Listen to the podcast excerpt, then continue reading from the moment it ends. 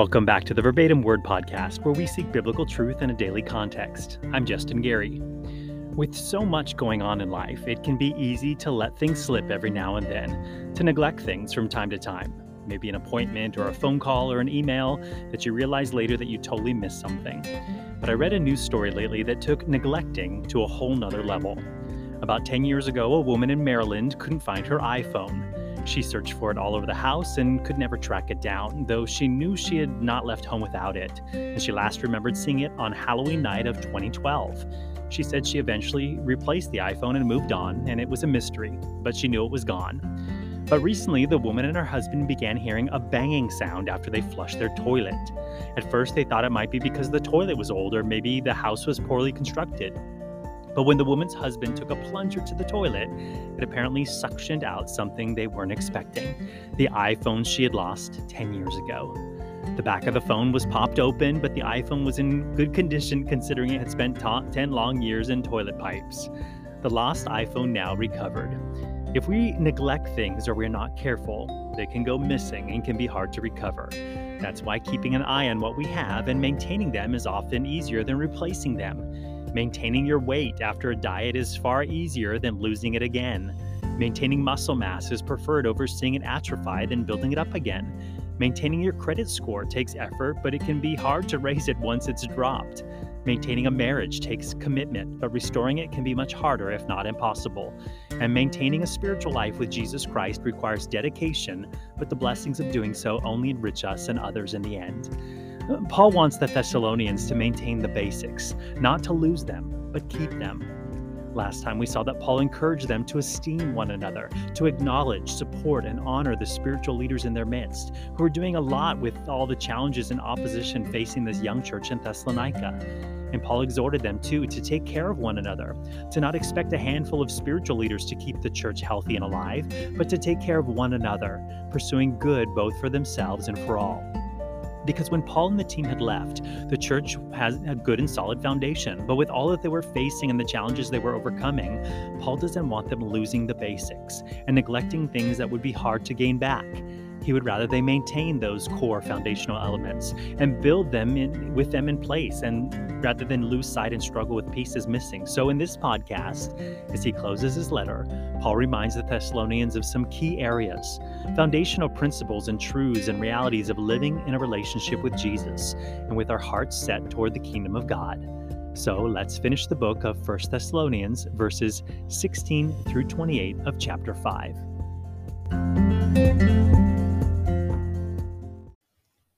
Although his time in Thessalonica had been brief, probably only about three weeks, Paul knew that these believers had a good grasp on the basics. So, as Paul seeks here to remind them to maintain core things, he doesn't go into much detail. It almost reads like a bulleted list. Not so much commentary, very, very little how to information. He just lists the things he wants for them to remember, as if to jar their memory and hearts to anything they may be getting distracted from tending to. When I grew up in Hawaii, we participated in Hawaiian outrigger canoe racing. Six paddlers in an outrigger canoe, all working together to move the 45 foot long boat through the water. Their paddles entering the water in unison, pulling through the water with each stroke, then resetting together to do it all again. A team sport of mutual effort in order to succeed. And in training or in races, either the coach or the steersman would call out commands, and they were all brief keeping words to a minimum, to be heard over the wind, the sea, the heavy breathing of the paddlers exerting effort, each command a reminder to do what we had learned in hours of practice. You'd hear the command timing when someone was off pace, meaning they needed to get back in time with the other paddlers, or back paddle when it was time to reverse to turn the canoe around, or eyes in the boat if someone was losing focus, which meant losing ground for the entire crew. No lengthy explanation was usually given, just one word to get you back to the core disciplines of a winning crew. That's what I see Paul doing here. No need to belabor what he was referring to because they knew these things. They were core things and a part of the basics of their faith. And they had not yet neglected them, hopefully, but Paul is jostling their memories to not neglect them, to keep them a priority. We see the first exhortations in verses 16 through 18, short and to the point. Rejoice always. Pray without ceasing. In everything, give thanks, for this is the will of God in Christ Jesus for you. First, rejoice always. Be joyful at all times. Simple, right? Or maybe not so simple, especially when you consider that the Thessalonians were going through these things, these hard things, the attacks, the pressure and opposition that they were now dealing with since coming to the faith. Remember the mob and Jason being taken from his house and having to pay security. We read about these things in Acts chapter 17. Now, Paul had pretty thick skin, and even he had to leave after just three weeks, lest the situation got too hard for the new believers in Thessalonica with him there, potentially adding fuel to the fire. Rejoicing. It can be hard to do when things are not going well. But joy and happiness are different things, many would say. You can be happy in the moment due to circumstances, but that can quickly change. Something small happens and we can lose that feeling of giddiness. But joy and rejoicing run deeper the sense that God is still good and in control, even when my circumstances seem less than ideal. And while we may not have joy for things, we can have joy in all things. Notice in scripture some of the threads we see connecting to rejoicing. Colossians 1:24. I now rejoice in my sufferings for you and fill up in my flesh what is lacking in the afflictions of Christ for the sake of his body which is the church. Paul knew that God was doing something good through his temporary inconveniences, which made it worth it for him, and he could rejoice that through the pain there would be gain.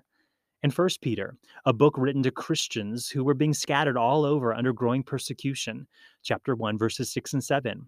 In this you re- greatly rejoice, though now for a little while if need be you have been grieved by various trials that the genuineness of your faith, being much more precious than gold that perishes, though it is tested by fire, may be found to praise, honor, and glory at the revelation of Jesus Christ.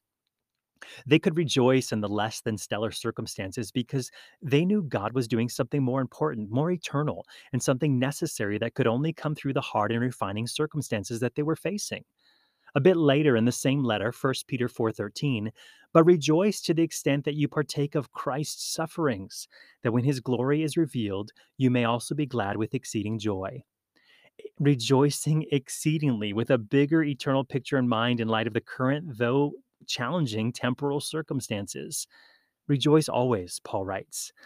As Christians, we believe God has the whole world in his hands. We believe our eternal fate is sealed in Jesus. We believe he has a plan and a purpose to return and establish his kingdom. So there is always something to rejoice over that is not moved, even when my life is moved. That is the core foundational command that Paul is shouting out for them to remember a quick readjustment to recenter them. The enemy will seek to rob us of our joy, to get us to focus on the temporal and not the bigger picture to selfishly see things through our lens rather than through the lens of the gospel, to forget the power of God or the sovereignty of God or the resources of God, than to lose my joy and squirm in despair instead. Rejoice always, Paul shouts out. At the time of this recording, it's really hard to watch Ukraine being bombarded. A little over a week now since they were invaded by Russia, and people's hearts are heavy to see this. But I so appreciate the missionaries and believers who are posting good news, stories of what God is doing, and how believers are being the hands and feet of Jesus in the midst of such horrible things. I had a friend at work ask me about the situation, knowing I had used to live in Europe. And of course, many Americans don't know geography too well, so it all seems the same to them. But she was pretty distraught over what was taking place. And I was able to share some, some of the good things that the Lord is doing in spite of the bad things. Just posts I had seen on social media, since I have European ministry connections groups renting vans to get people from the border to temporary housing, Google Forms being created so people can sign up to host a family f- uh, fleeing, conference centers being turned into refugee centers, people renting Airbnbs just to give some shell shocked people a few days to get their bearings. One missionary wrote about the bomb shelter ministry he has realized that he has. He writes, Bomb shelter ministry, quote, is, I must admit, not a ministry profile I ever thought I'd have. And yet we are already seeing how fruitful it has been.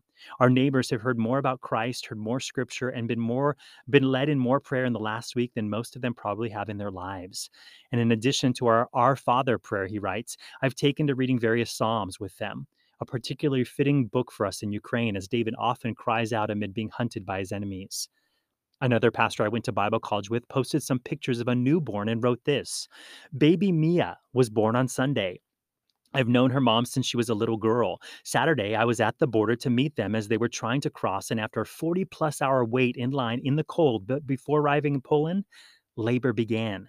Mom was rushed to a local hospital, and it seemed like crossing the border with a newborn was now out of reach physically after that.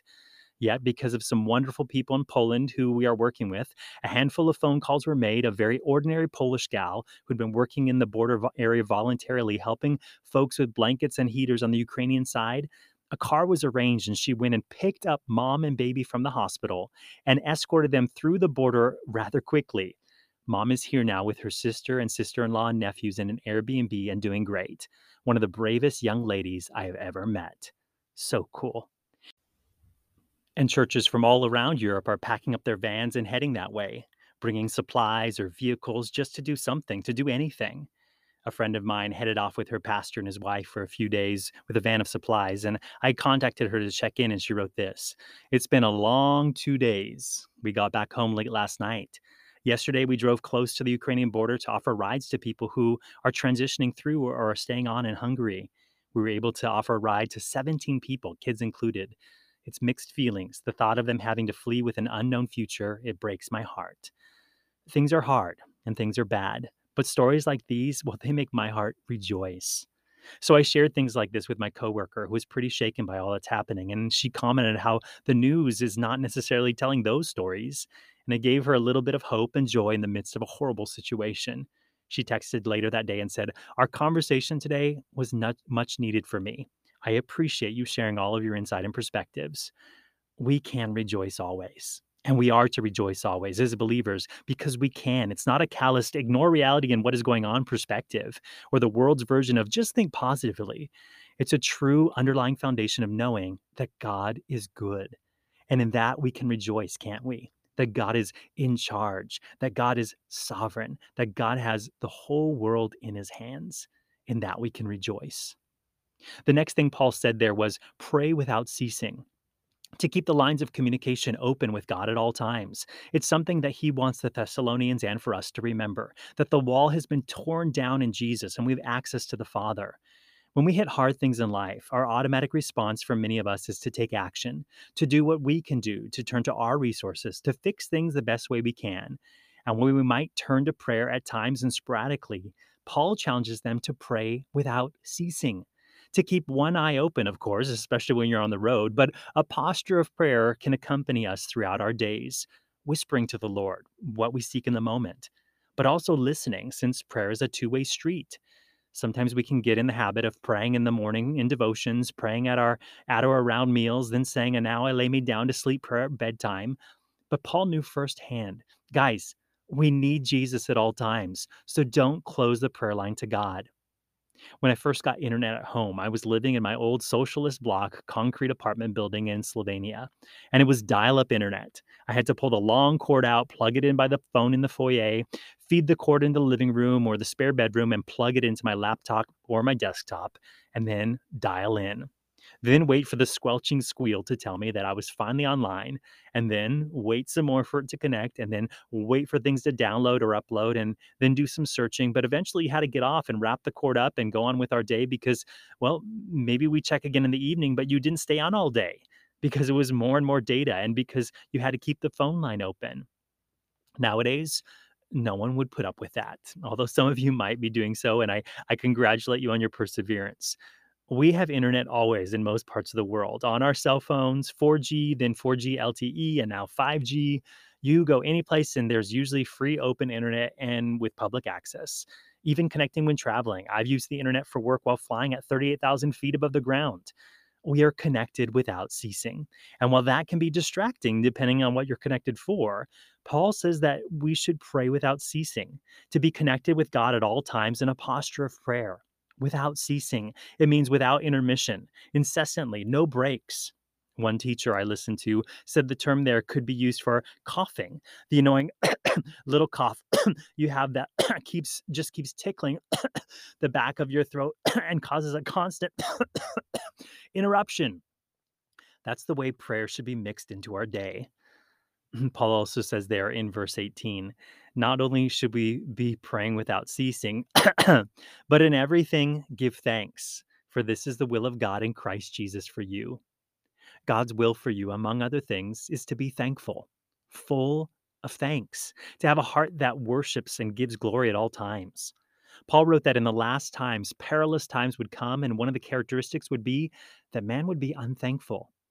Taking and receiving but not stopping to express thanks, or feeling so entitled that the awareness that it is undeserved is lost. In everything, not for everything, but in everything, there's something to be thankful for. Learning to give thanks is important and it can be so helpful. Like people struggling with anxiety or worry or depression, making a list of 10 things you're thankful for, it can change perspective. Or when dealing with people and relationships that are strained, being able to stop long enough to find some things that you're thankful for when it comes to that person, it can be a game changer. Psalm 100, verse 4 says, Enter into his gates with thanksgiving and into his courts with praise. Be thankful to him and bless his name. The psalmist encouraged the reader to come into God's presence with thanksgiving as a key to open the door with. That's one reason at church we often start with praise and worship, to kickstart our hearts with thankfulness for what God has done for us, among other things, and to be able to truly commune with Him. Even in Leviticus, there was a peace offering for Thanksgiving, one that involved offering cakes made with grain and oil to the Lord. I'm thinking pastries, bringing donuts to the Lord in Thanksgiving as an offering. But that is perhaps a reason that Paul tells them to give thanks in everything, because learning to be thankful keeps us in fellowship with God, rather than falling into pits of despair where we begin to think, Where's God? Why has He abandoned me? Case in point. Job and his wife, they both lost everything. And Job's wife said, Do you still hold fast to your integrity? Curse God and die. But he said to her, you speak as one of the foolish women speaks. Shall we indeed accept good from God, and shall we not accept adversity? In all this, Job did not sin with his lips. He was still able to maintain his relationship with God in the midst of it. He didn't spiral down the path of putting a wedge between him and God. It was dark for sure, but he could still look up and see God's face shining on him. Something Job expressed well when he said, Naked I came from my mother's womb, and naked shall I return there. The Lord gave, and the Lord has taken away. Blessed be the name of the Lord. He had a thankful heart for life and God in his life and for what little he had left, even if he had nothing else. He was thankful that God had not abandoned him. Some people find it good to start each day with making a list of things that they're thankful for, or starting in prayer with giving thanks, naming specific things that they thank God for, or expressing thanks to people before confronting things that they need to deal with, like saying, say three things you're thankful for before you complain or criticize your spouse or kids. It might just help a little bit. And it's not just a popular psychology. Giving thanks in everything is the will of God in Christ Jesus for you. That's what Paul tells us. God's will is that we could find thanks in everything we're going through. In verses 16 through 18, Paul was encouraging them to maintain areas of their heart, their attitude, their perspectives. Something that Proverbs tells us is as of, of most importance. Proverbs 4:23. Keep your heart with all diligence, for out of it spring the issues of life. Meaning if our heart is sick, the rest of life will be impacted as well. So keeping our hearts by rejoicing, by praying, and by remaining thankful. That's a heart checkup that will bleed over into all parts of life. And now Paul has some quick words about their need to maintain the work of the Holy Spirit and the dependence on Him to work in and through the body. We see this in verses 19 through 22. He writes, Do not quench the Spirit, do not despise prophecies, test all things, hold fast what is good, abstain from every form of evil. Dependence on the Holy Spirit was not optional, nor should it be. Jesus told his own disciples. But the Helper, the Holy Spirit, whom the Father will send in my name, he will teach you all things and bring to remembrance all things that I said to you. And then, but when the Helper comes, whom I shall send to you from the Father, the Spirit of truth who proceeds from the Father, he will testify of me. And a bit further, nevertheless, I tell you the truth, it is to your advantage that I go away. For if I do not go away, the Helper will not come to you. But if I depart, I will send him to you the New Testament believer has been promised that the work of the Holy Spirit is available, which is amazing since in the Old Testament, the Holy Spirit came upon certain people at certain times for certain callings or needs.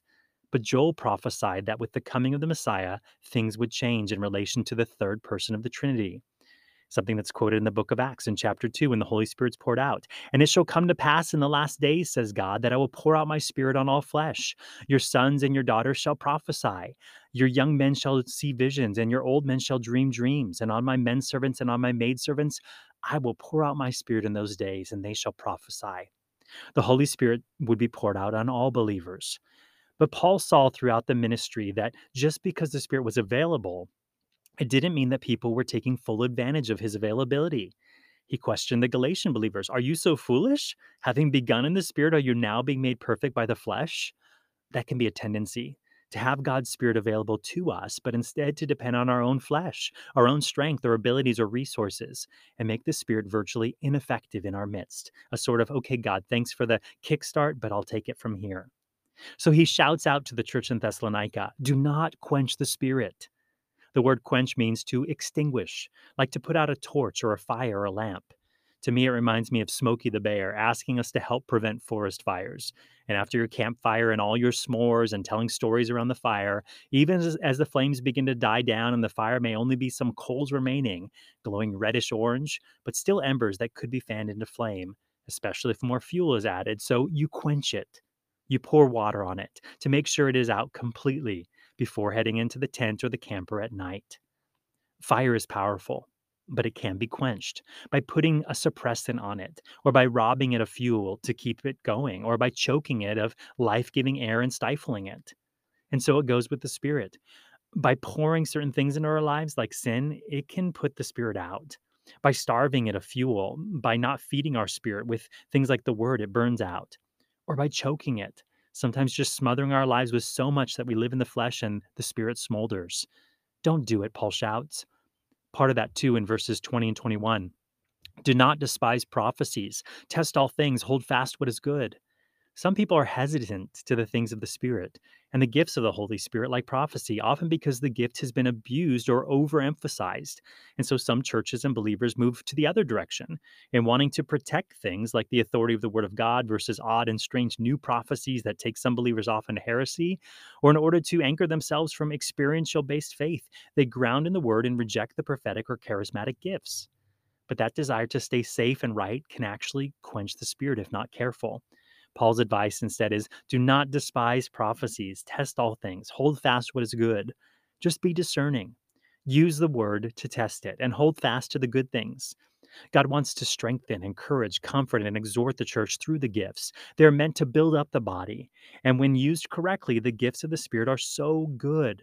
I recommend the book Living Water by Chuck Smith. So simple, such a good explanation of the supernatural gifts of the Spirit being manifested in such natural ways, to the point that you may even say, wait a second, was that just such and such a gift? God showing up all the time and more than we give him credit for.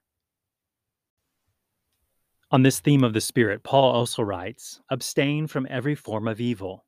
This exhortation in verse 22 sin quenches the Spirit like nothing else. I was just reading the tragic story of Samson this week in the book of Judges, a judge with an intriguing anointing from God, but one who really struggled with his flesh and carnality at the same time, and reading about him losing his anointing and power. So tragic to read in Judges 16:20 and she said, "The Philistines are upon you, Samson." So he awoke from his sleep and said, "I'll go out as before at other times and shake myself free." But he did not know that the Lord had departed from him. He had quenched the spirit such a good picture to abstain from every form of evil. And Paul mentions every form of evil to abstain from it. If you've ever dieted or cut something out for a while, it can be hard, especially at first.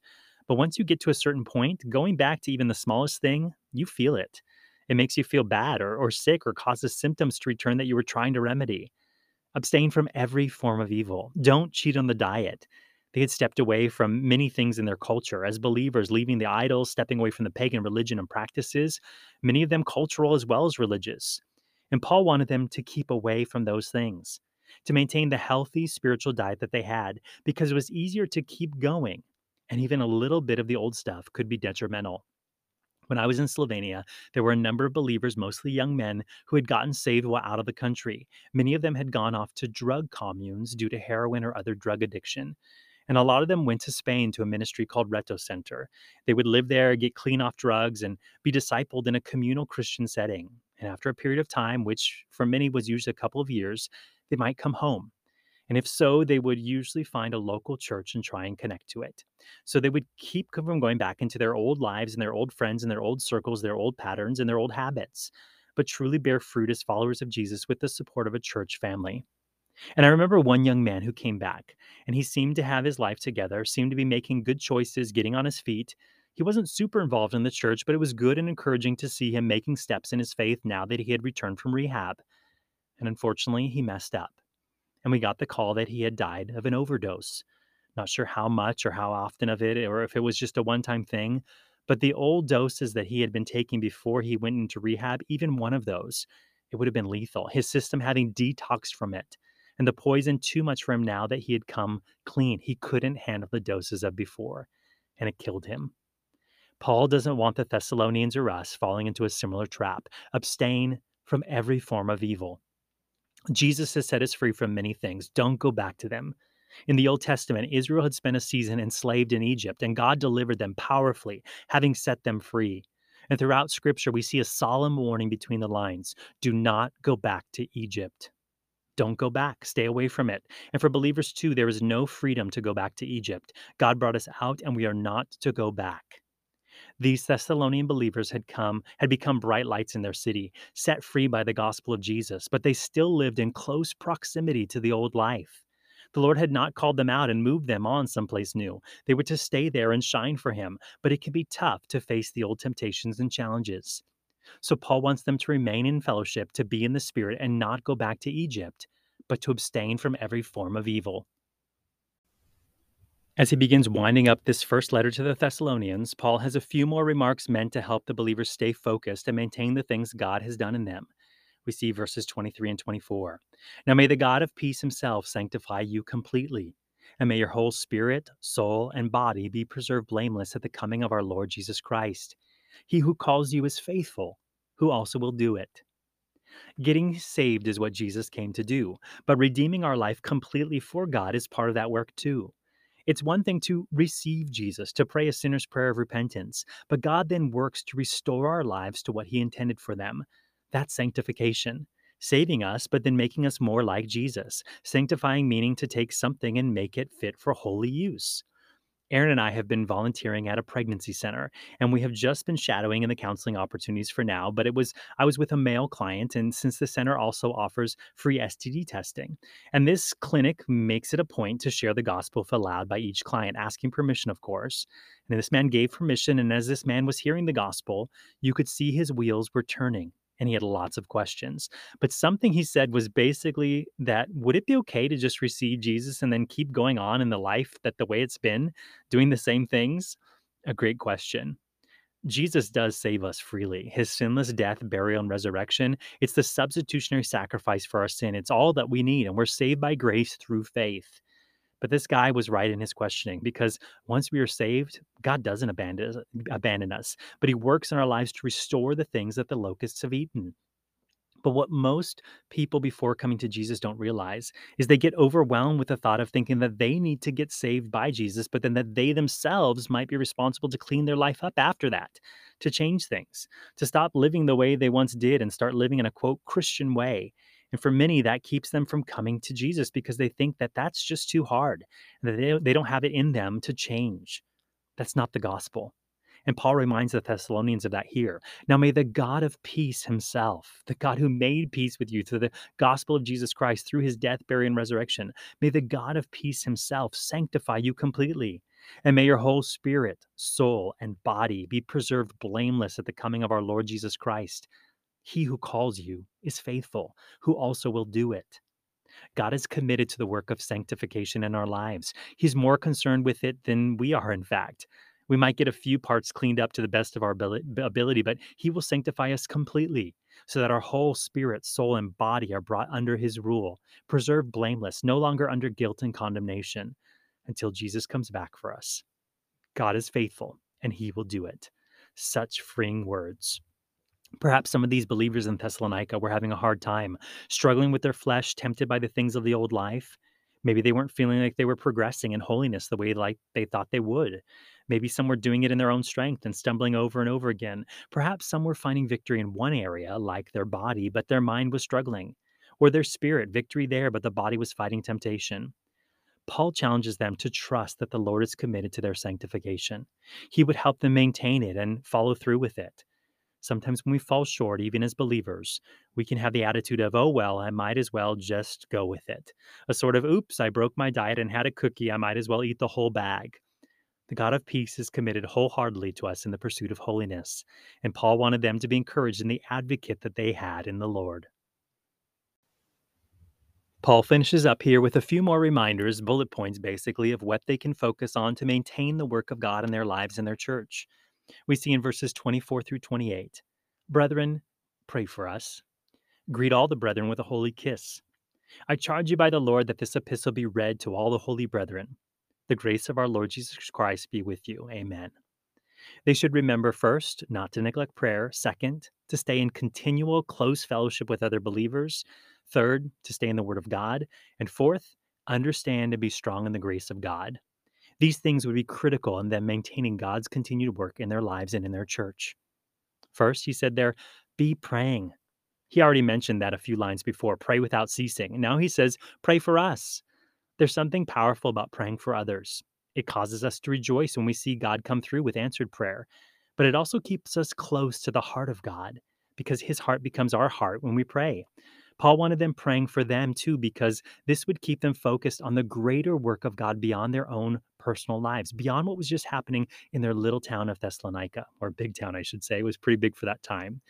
We can often get stuck in the Lord, bless my little kingdom prayers and mindset. But Paul wanted them to maintain a kingdom perspective, a kingdom mindset. And praying for others like Paul would help them to do that. So keep that in mind. Are there people serving Jesus that you can pray for? Those on the front lines outside your bubble who could use your prayer support? It's an important thing to do to even maintain your focus on the kingdom. Second, he reminds them to stay in continual close fellowship with other believers. They couldn't do it on their own and they were to greet one another with a holy kiss, he wrote there, as they gathered to encourage each other. The kiss, of course, was cultural. Notice Paul adds a holy kiss there. But maintaining good Christian fellowship is necessary to grow and thrive as a believer.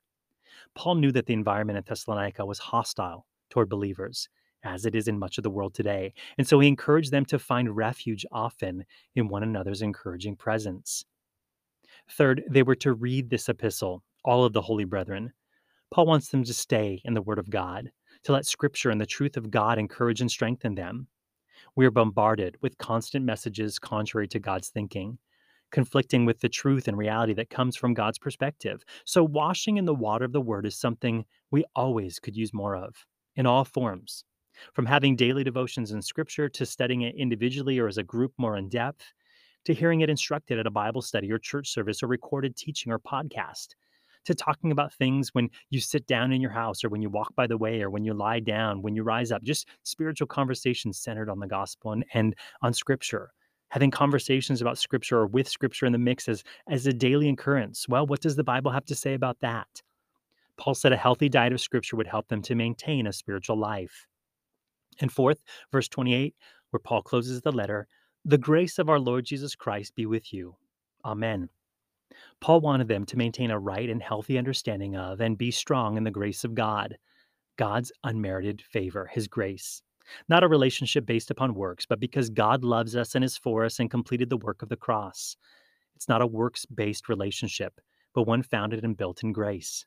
And maintaining a grace filled life was something Paul himself, a former Pharisee, wanted to be continually reminded of lest he fall back into a works mindset, feeling like it was all about him and his strength and his resources and his religiosity instead of the grace of God, something that would be core to Paul's message all of his days.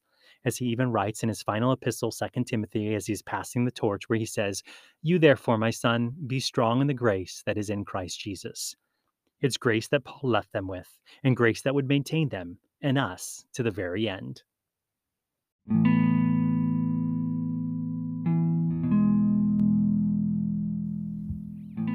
A few years back, I found myself at the chiropractor. My back had taken a toll and I was not doing so well.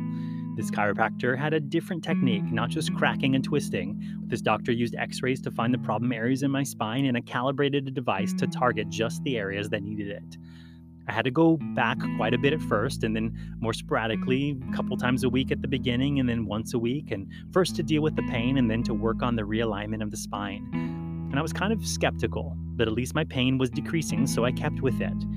After almost a year of some regular visits, we did a follow up x ray, and I was pretty surprised. I could actually see my spine in better shape. Space where there had once the vertebrae had once been too close together due to degeneration, aligned where they had once been out of whack. I mean, I could actually see it. So I kept up with it. Another year or so, the next x ray, even more improvement. So I keep going because it's made a difference. I go about once a week, though if I skip a few, it's not so bad. And when I go, I'm literally on the table for about 60 seconds. He does his thing, I check out, and I'm on my way. But it's the maintenance that has made the difference, the consistent attention without neglecting it. Paul's encouragement at the end of this letter is to maintain those basic things, to keep it up, and not to neglect the spiritual principles and disciplines that keep us aligned spiritually and rightly related to God. Have you neglected some of those things that we looked at today? The thing about the Lord is that He will always be ready when we press into Him again. And that is something we can all do more of. Am I right? So, Lord, we thank you for this book and the encouragement that it gives and the hope that it brings and the perspective it points to. Help us, Lord, to be faithful in maintaining what it takes in this committed love relationship that we have with you. God, I ask that you would forgive us for the distractions, God, for the laziness, the misplaced opportunities, or the, the sin that draws us away. And thank you, Lord, for your grace that you've committed to us and that we can always depend on. And God of peace, we ask that you, that you would sanctify us completely. And may our whole spirit, our soul, our body, may be preserved blameless at the coming of the Lord Jesus Christ, at your coming, Lord, that coming that we read about in this book that we long for. Comfort us, Lord, with that promise. We praise you, Lord, that you have called us, that you are faithful, and that you also will do it. For you who began the good work in us will be faithful to complete it. It's in Jesus' name that we pray. Amen.